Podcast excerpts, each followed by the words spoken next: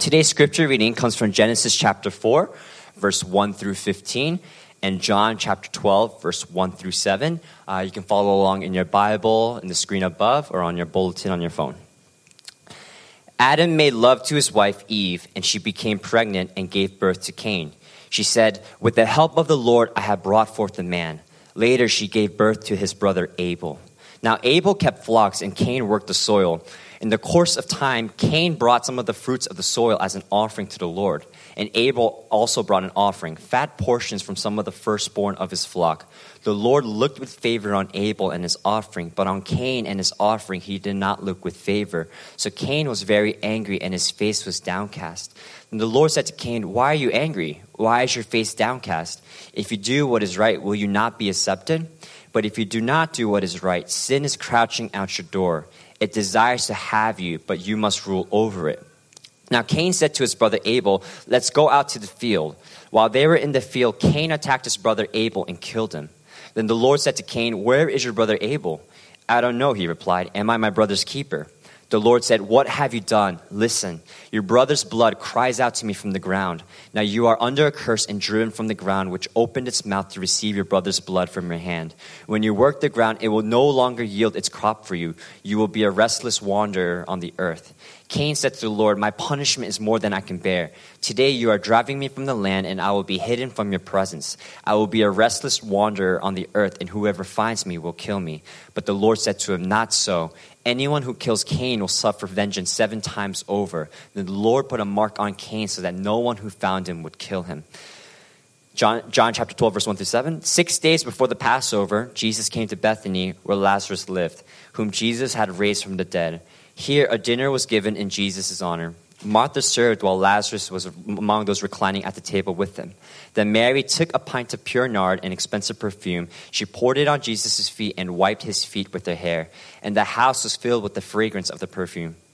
But one of his disciples, Judas Iscariot, who was later to betray him, objected, Why wasn't this perfume sold and the money given to the poor? It was worth a year's wages. He did not say this because he cared about the poor, but because he was a thief. As keeper of the money bag, he used to help himself to what was put into it. Leave her alone, Jesus replied. It was intended that she should save this perfume for the day of my burial. This is the word of God. At this time, we have Pastor Hannah giving us a message today, so can we just give her a warm 1030 welcome? Thank you. Wow. That's awesome. All right, let me just get set up here. Uh, for those who have never seen me before, I've been around. I'm just always in Edgewater. That's why you never get to see me. I'm the children's pastor at Edgewater. And so by the time we clean up and do our thing over there, I come over to attend the 1 p.m. service, but I never get to see you 10:30 folks.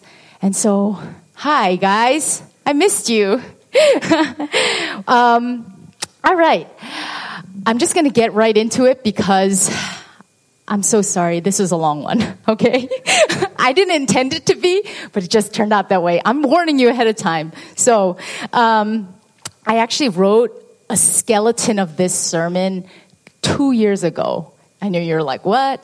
I was at a conference and I felt like the Lord was speaking a word to me about new mercy, specifically new mercy. And I jotted it down. I have, I have the exact notebook and I started writing the skeletons of this sermon two years ago. But I kind of made a deal with God. I always have a deal with God because that's how we roll. Um, I said to God, if you give me the perfect time and the perfect opportunity, uh, then I will do it. And um, here I am, two years later. God's timing is so perfect, and I really believe that. And um, so here we are. Okay. Um, we're going through a Genesis series. I always tend to get these Old Testament passages, not only because I ask for them, I love the Old Testament, um, but I really, um, yeah, just I love the Old Testament. And this is a Genesis series from a few weeks prior, and we have a few more weeks continuing. We're going through Genesis. Um, and it's about Genesis, and it's a series about relationships in Genesis. And from today's passage about Cain and Abel, you're probably thinking, I'm going to preach on what? Probably about what? Siblings, maybe like family love or relationship between, um, you know, like that kind of stuff. I have an older sister, and I can tell you a lot about jealousy and competition, and also sisterly, amazingly love too.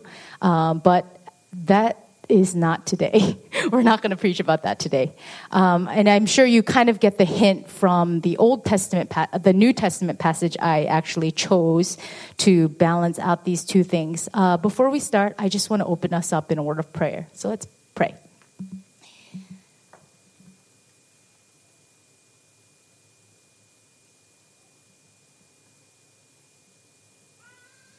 Lord, I ask for a shift in this space. I pray that you will teach us what it means to take off our shoes and worship to you today. Lord, may we come before you um, literally with our hands open, saying, We want to receive. Um, may we have this kind of posture. We ask for your presence. May we be greedy for what you have to speak. And Lord, um, just me as a person, I pray that you will use me as a mouthpiece, not to speak the words that I want to speak or my agenda, but instead your godly given word. Uh, may it pierce these brothers and sisters' hearts. May you speak boldly, sharply, and with so much love, Lord. We thank you, Lord, because you are good. You have a plan. Open our ears, open our hearts, open our minds. In Jesus Christ's name we pray. Amen. Okay.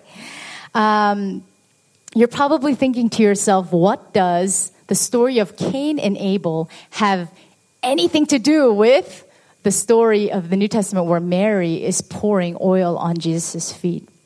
I chose a New Testament and an Old Testament passage um, because there's nothing like the old and the new to balance each other out. If you guys like to study the Bible at all by yourselves, um, I think that's a great way to study. Always, um, here's a little tip, okay? Scripture should always interpret Scripture. The old interprets the new, the new interprets the old, vice versa, and it kind of rolls like this. And so I wanted to pick two verses while seemingly they don't have much in common. Actually, they weave together very perfectly if you just will come on this little journey with me, okay? Um, somebody asked me um, before, uh, they would ask, What is New Mercy's worship culture? Somebody asked me that. And, you know, the craziest thing was I could not articulate very well what our worship culture was at New Mercy. I think we strive for excellence. I think we have great relationships, but I couldn't crystallize in a, like a succinct way of what our worship culture was. Um, and this is kind of where this sermon came from. It came from my heart, my greediness for new mercy, so that we may be a church that has a worship culture where we worship extravagantly, where we go after God in a lavish way. You know, worship is only birthed out of our relationship with God. So, because we have a relationship with God, we worship Him. Okay? And from these two passages, we're going to look at what worship is God's relationship to us as worshipers, and our relationship to God through worship. Okay? These are two passages, like I said, that seem to have nothing in common. But in fact, I want us to, my biggest hope from this sermon is that we can um, grow deeper in a relationship and worship extravagantly. Okay? So let's dive in. When I uh, generally preach sermons, um, I always do things in three points. And if you guys are note takers, I always take um, notes by pen and paper. I know nowadays, like nobody uses pen and paper anymore. Nobody even carries around a physical Bible. So maybe you're that phone person that likes to put things in your phone. But I always put things in three. Um, so it's easy to remember. So if I leave here, to, we leave here today, and you can only pick up these three things, ah, you are a winner. Um, okay, uh, the three things are here. From this passage, you learn that worship it involves firsts, it's costly, and it's extravagant. Those are the three things. Worship involves firsts, it's costly, and it's extravagant. Um, when you look at the Old Testament, when you look at the anthropology of the ancient Near East at the time, there was a very strong emphasis for firstborn children.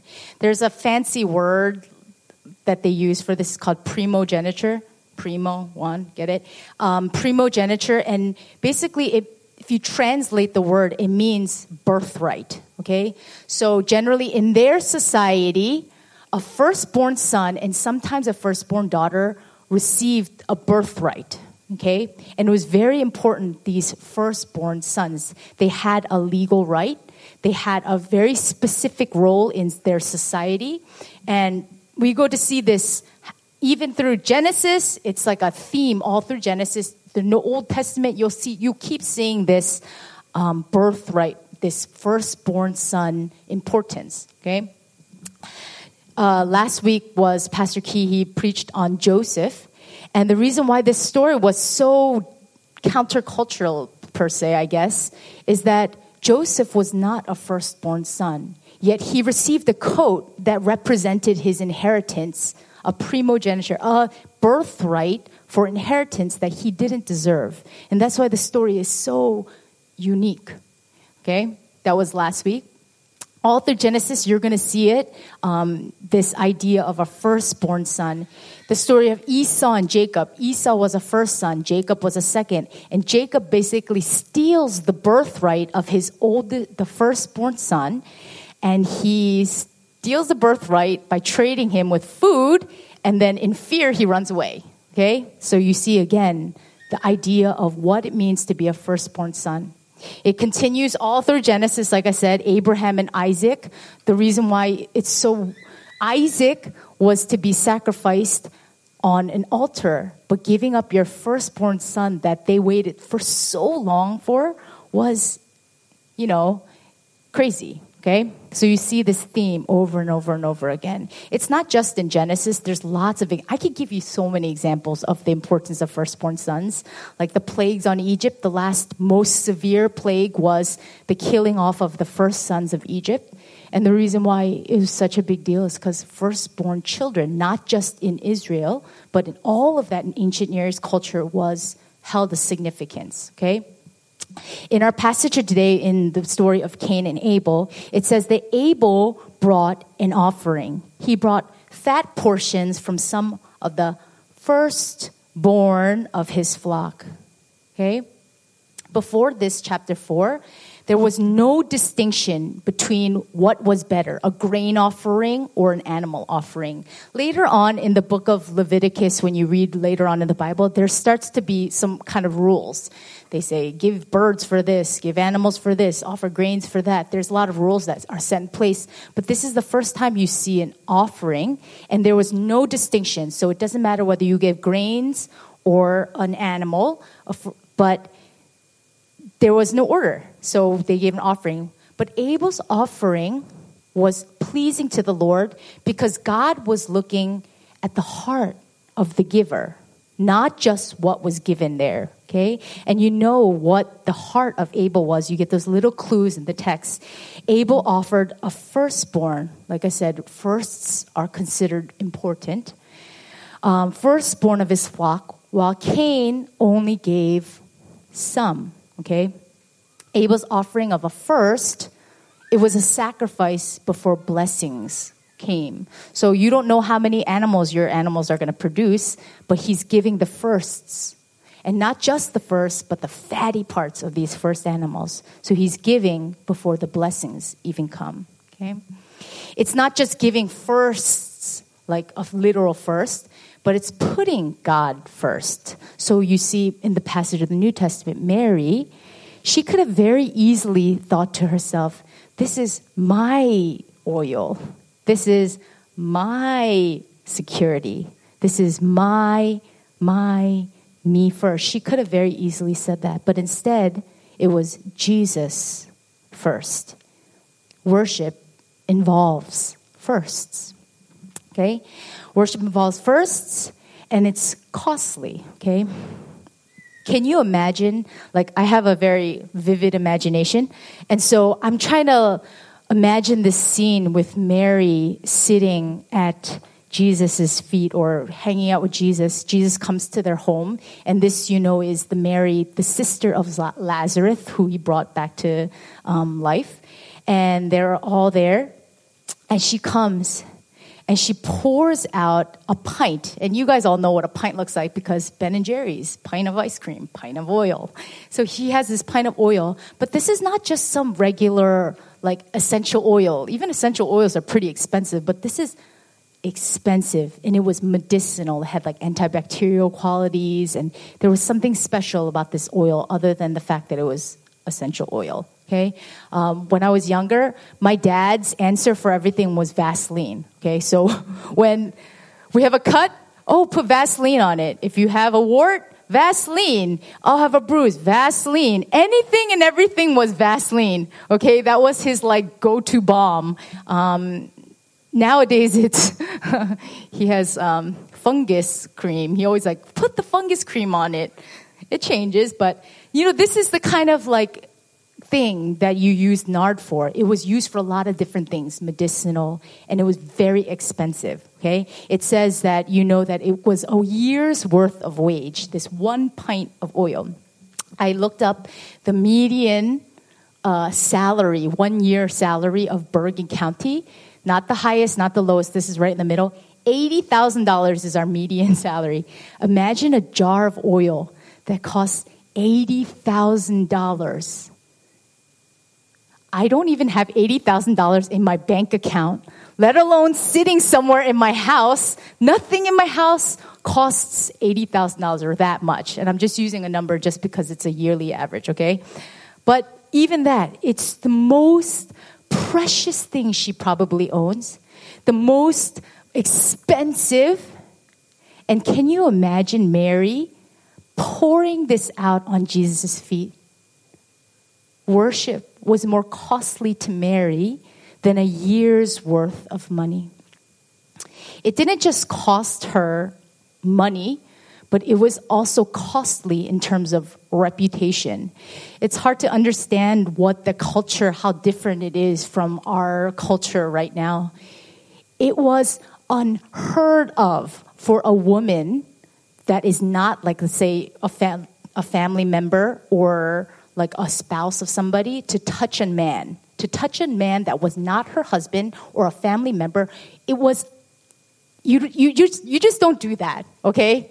But you see Mary, she pours this ridiculously expensive oil on Jesus' feet and she's wiping it with her hair. It was unheard of. You just don't see this. It was insane. And people it wasn't even in private. She wasn't doing it when nobody was looking. She had her siblings there. There were the disciples were sitting there, and there probably other people there. And she's at her feet pouring oil and wiping it down with her hair. It was culturally unheard of for her anybody to do this. It cost her a reputation, her reputation, and not just money. Okay, worship is costly. Um, I'm gonna like tangent into like a little thing um, uh, because I think it's important, and I'm gonna talk about tithing. Okay, um, because you know God talks about money. Uh, Jesus talks about more money more than heaven in the New Testament. If you look, and it's very important. If you're visiting New Mercy today, praise God, thank you for coming. Tithe at your own church. Um, but this is for people who consider New Mercy your home, if you consider this your home church. Um, this is a message for you guys, okay? Um, every year we do a giving sermon. Uh, and this tithing giving sermon is literally like the hot potato of sermons. No pastor wants this sermon because talking about money is very difficult. Even husband and between husband and wife, or even like a child to a parent talking about money is awkward. It's uncomfortable. And so none of the pastors want it. They're all these like, I'll trade you Christmas. I'll trade you Easter. And nobody wants the tithing sermon. Um, But here I am, giving it um, um, because I think it's important, okay? Uh, you know what's really funny? The person that always ends up with the sermon is Pastor Wonje. And you know why we always go, You've got four kids. You give the sermon. And he generally ends up with that sermon. Um, but this stage age, um, giving a tenth of your salary or your earnings is literally considered insane. And the reason why is it evokes in people a feeling of like, oh my gosh, they're a cult, they want our money. Like, you know what I mean? It irks people, and I get that. Um, but here's the thing tithing is a part of our worship, it should be a part of our worship. And a tenth is considered actually not extravagant, it's considered the minimum. Um, Matthew 6 21 says, I like the New Living Translation the best um, because it says, Wherever your treasure is, there the desires of your heart will also be. Are the desires of your heart in godly things?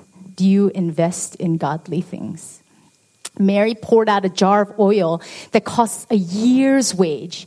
And people were like, this woman is insane. I was thinking, if I was, this is Mary, Lazarus and Martha are there too. If I was Martha, I would have been like, girl, you are crazy. She didn't calculate, she just poured it out. She poured it out without calculation, she poured it out without fear because it was in worship, in worship to our living, living God. Okay?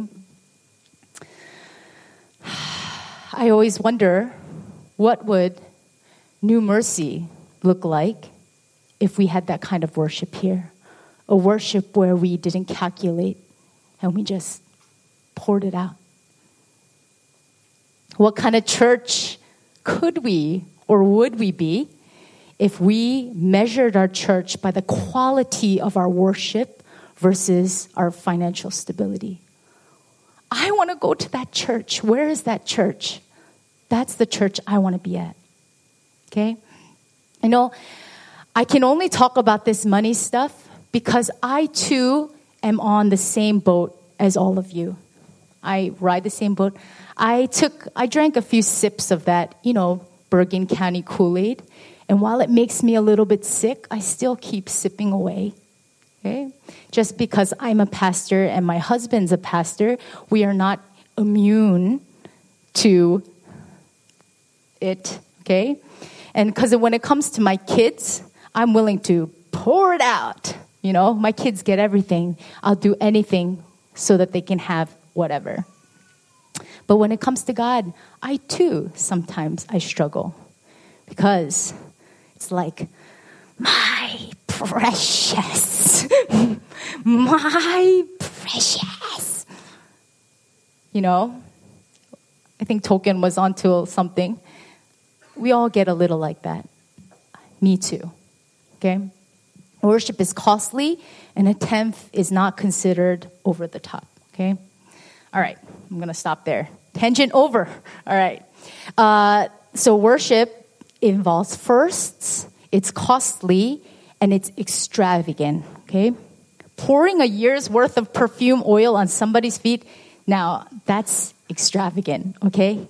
In the passage of Cain and Abel, there was no precedent for any kind of offerings mentioned in the Bible previous, but you see that Abel gives extravagantly what he can a firstling of some of his flocks, and not just the first, but the fattiest portions. That was his way of worshiping extravagantly. And if you look in the Old Testament, there's a lot of people that worship extravagantly, but one person I always say like knows how to worship, and it was um, David. King David was the man after God's own heart.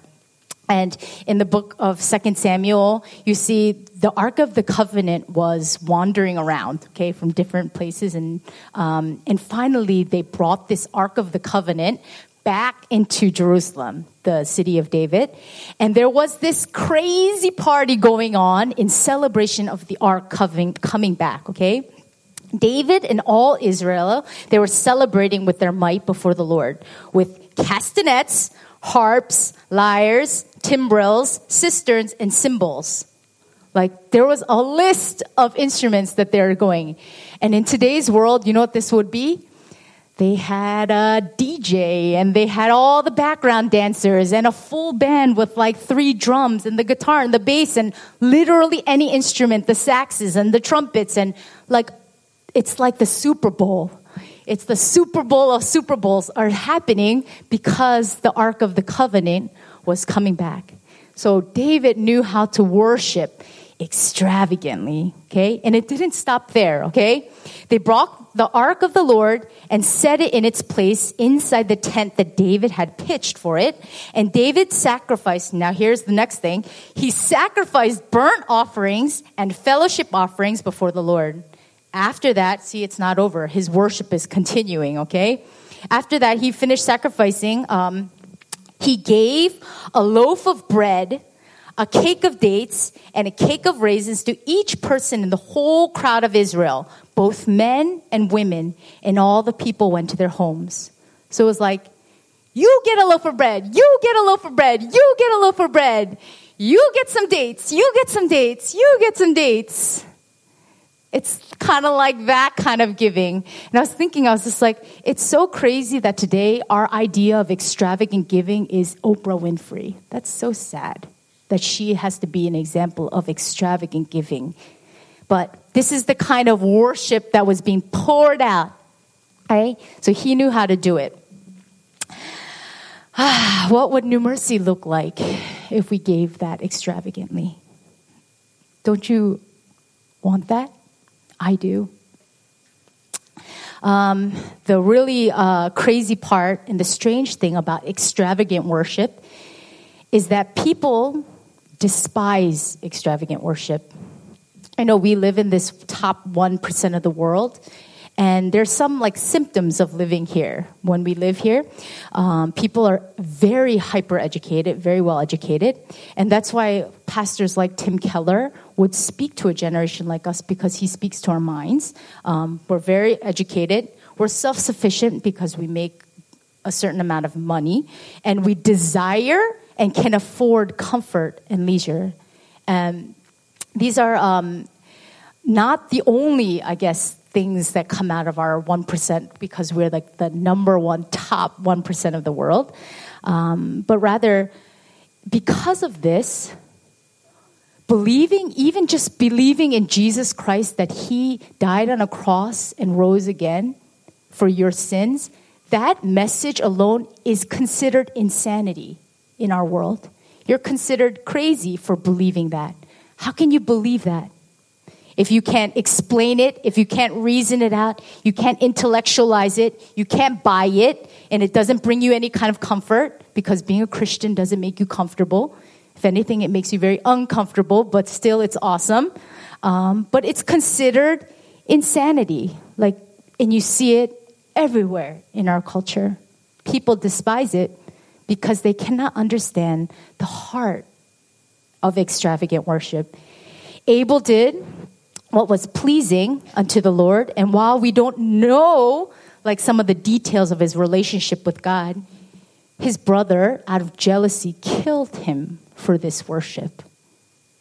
People despise extravagant worship. Mary poured out a jar of oil on Jesus' feet, and Ju- Judas, he was he was angry. You can tell he was just gritting his teeth. Why wasn't that jar of oil sold to, to feed the poor. Why? He despised her worship. You know, remember I was talking about the example of David when the ark came in and David was having this crazy, extravagant worship party? Saul's daughter was watching from afar and she saw David and she despised him for it. And in response, David says this to Saul's daughter. He says, It was before the Lord who chose me and appointed me ruler over the Lord's people.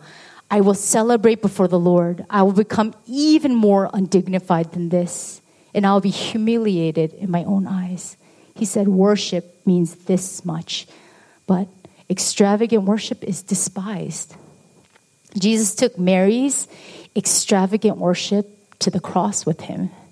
You know, it's not like Jesus can change his clothes all the time like we could do today. We can go home, put it in a laundry basket, put on something new. Jesus probably wore the same thing all the time. And can you imagine her extravagant worship of pouring the oil on their feet? It soaked into his clothes. It was probably in the garments. And those are the garments that he was wearing when he was taken away, when he's put on a cross. And he breathed that extravagant worship in to his last breath. People are thought of as crazy to worship extravagantly. It's crazy to give your money. It's crazy to give your time. It's crazy. Now, this is one really, really important thing to remember, okay? When we're talking about firsts and costliness and extravagance, there's no one picture of this. You can't go, this is what it looks like. This is what worship should look like. There, there's no one way, okay? And um, I always say the difference always is, is that um, even Pastor John and myself, our idea of extravagant worship is very different my idea of extravagant worship is like, I want to go to a worship service and I want to leave tired. like, I just want to like pour it all out. And um, I always say, if we weren't called to New Mercy um, to serve here, I would love to be at like a crazy charismatic Pentecostal church. That would be me. I'd be like the flag bearer, changing the flags, green, red, yellow, that would be me. Or I'd be like running up and down the aisle somewhere, or like lying down on the ground somewhere, or like shaking somewhere. like that's my idea of extravagant worship. And Pastor John's idea of extravagant worship is not that. But his extravagant worship, he pours out in tears and relationships. extravagant worship looks different for everybody. If you are youth group kids, now that you guys are sitting here, you guys don't have money, but you know what? You guys have some, one of the most precious gifts that you could ever give to the Lord. You know what that is? Time and youth. you can give extravagantly to the Lord with your youth and your time. Pour it out somebody's extravagant worship is going to look different in different seasons of life. Someone who's young and single versus somebody that's older or in school, your extravagant worship will look different. Somebody who's married or has children, extravagant worship will look different in all different seasons. Nobody ever really knows what that is. It's only God that sees what that is. You have to know that in the verse of this passage of Cain and Abel, Abel was not the only one that gave worship to the Lord. Cain also offered up an offering. He also gave a grain offering, okay? Um, in many ways, we're a lot like Cain, okay? I'm a lot more like Cain than Abel. Cain, if you look the specific words, he gave some some. I'm included in this some category. Uh, this sum all of a sudden became a norm. And we came to a place where some literally became every day. And giving some has become, oh, that's enough. I came to church on Sunday. That's enough. My kids go to Sunday school. That's enough. I gave my tithe, that's enough. And we reasoned this sum into the norm. God looked at the worshiper's heart. He was looking not just at the offering, but the heart of the offering giver.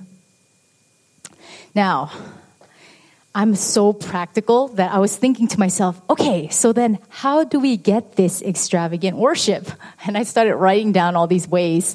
This is how you get extravagant worship. And I started listing it out because I wanted to give you guys some practical tools in order to take with you in order to achieve practical, um, pre- achieve this extravagant worship.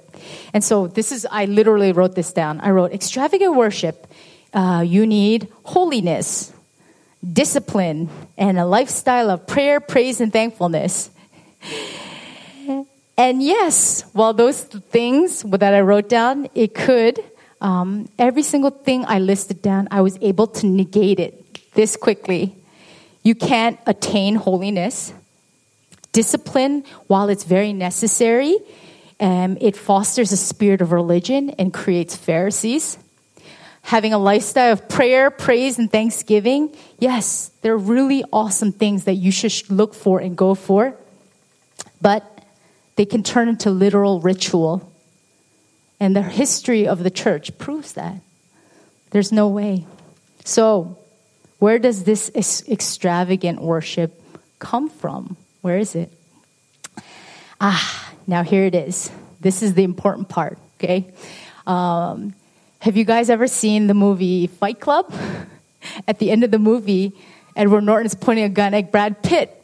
But if you actually look, he's pointing at himself. You know? This is the thing. Here's the trick, guys. Here's the answer. Extravagant worship is a gift that was already given to you. You already have it. By being a son and daughter of Christ, you can access this any single time any place, anywhere, not just church, in your homes.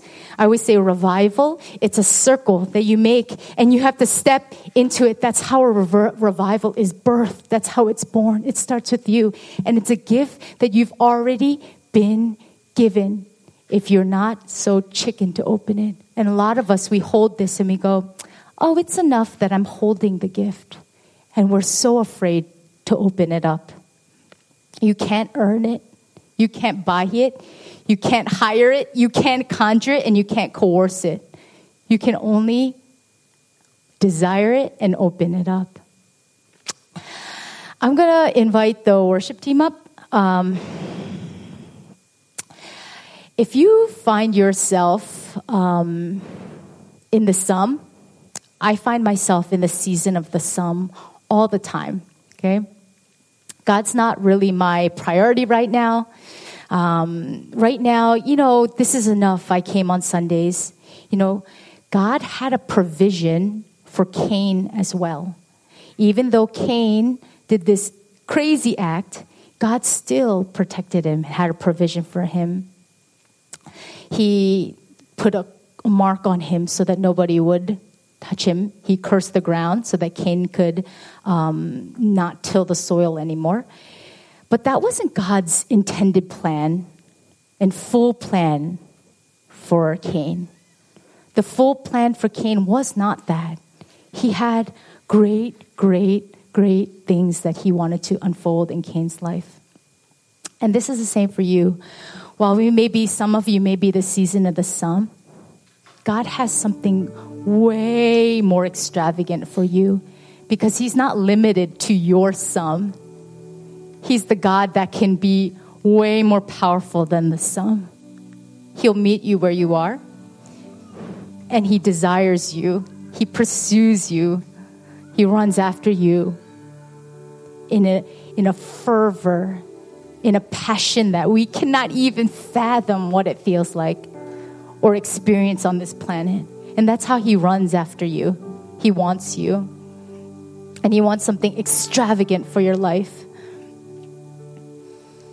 If you don't have money, give your time. If you don't have time, maybe the Lord is calling you through extravagant worship by forgiving somebody extravagantly. Maybe that's your worship. Maybe you need to reconcile in a relationship with somebody. That can be your extravagant worship to the Lord. It doesn't have to look like XYZ. But what the Lord is calling you to do in worship, pour it out. Pour it out.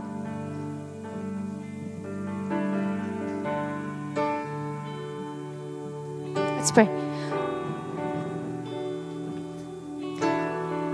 Lord, I confess that I'm one person that's always in the sum. Oh, it's enough that I'm just a pastor. It's enough that I just, you know, pray with my kids. It's enough. But Lord, you desire to consume my life. You want to consume every single little particle in me. And you want me to live this extravagant life of worship. And Lord, I lack so much courage. I'm just afraid. I don't want to give it to you because I'm so gripping onto that pint of oil. I grip onto the things of this world so tightly, and I don't know how to pour it out, Lord. I have this amazing gift, and I barely touch it. So, Lord, only you can do those things in me. Only you can give me a godly desire. Only you can take over. So, Lord, consume me. Just go for it, Lord. And Lord, I want to extend this prayer out to New Mercy, Lord. This sermon, while it was for me, it was for your church.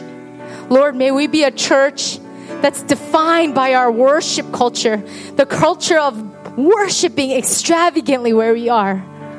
Not just the sum, but extravagance, where we give you our firsts. While, while it might cost us something, we're willing to just lay it out there, Lord. Give us that kind of faith, that kind of heart. Give us that kind of worship, Lord.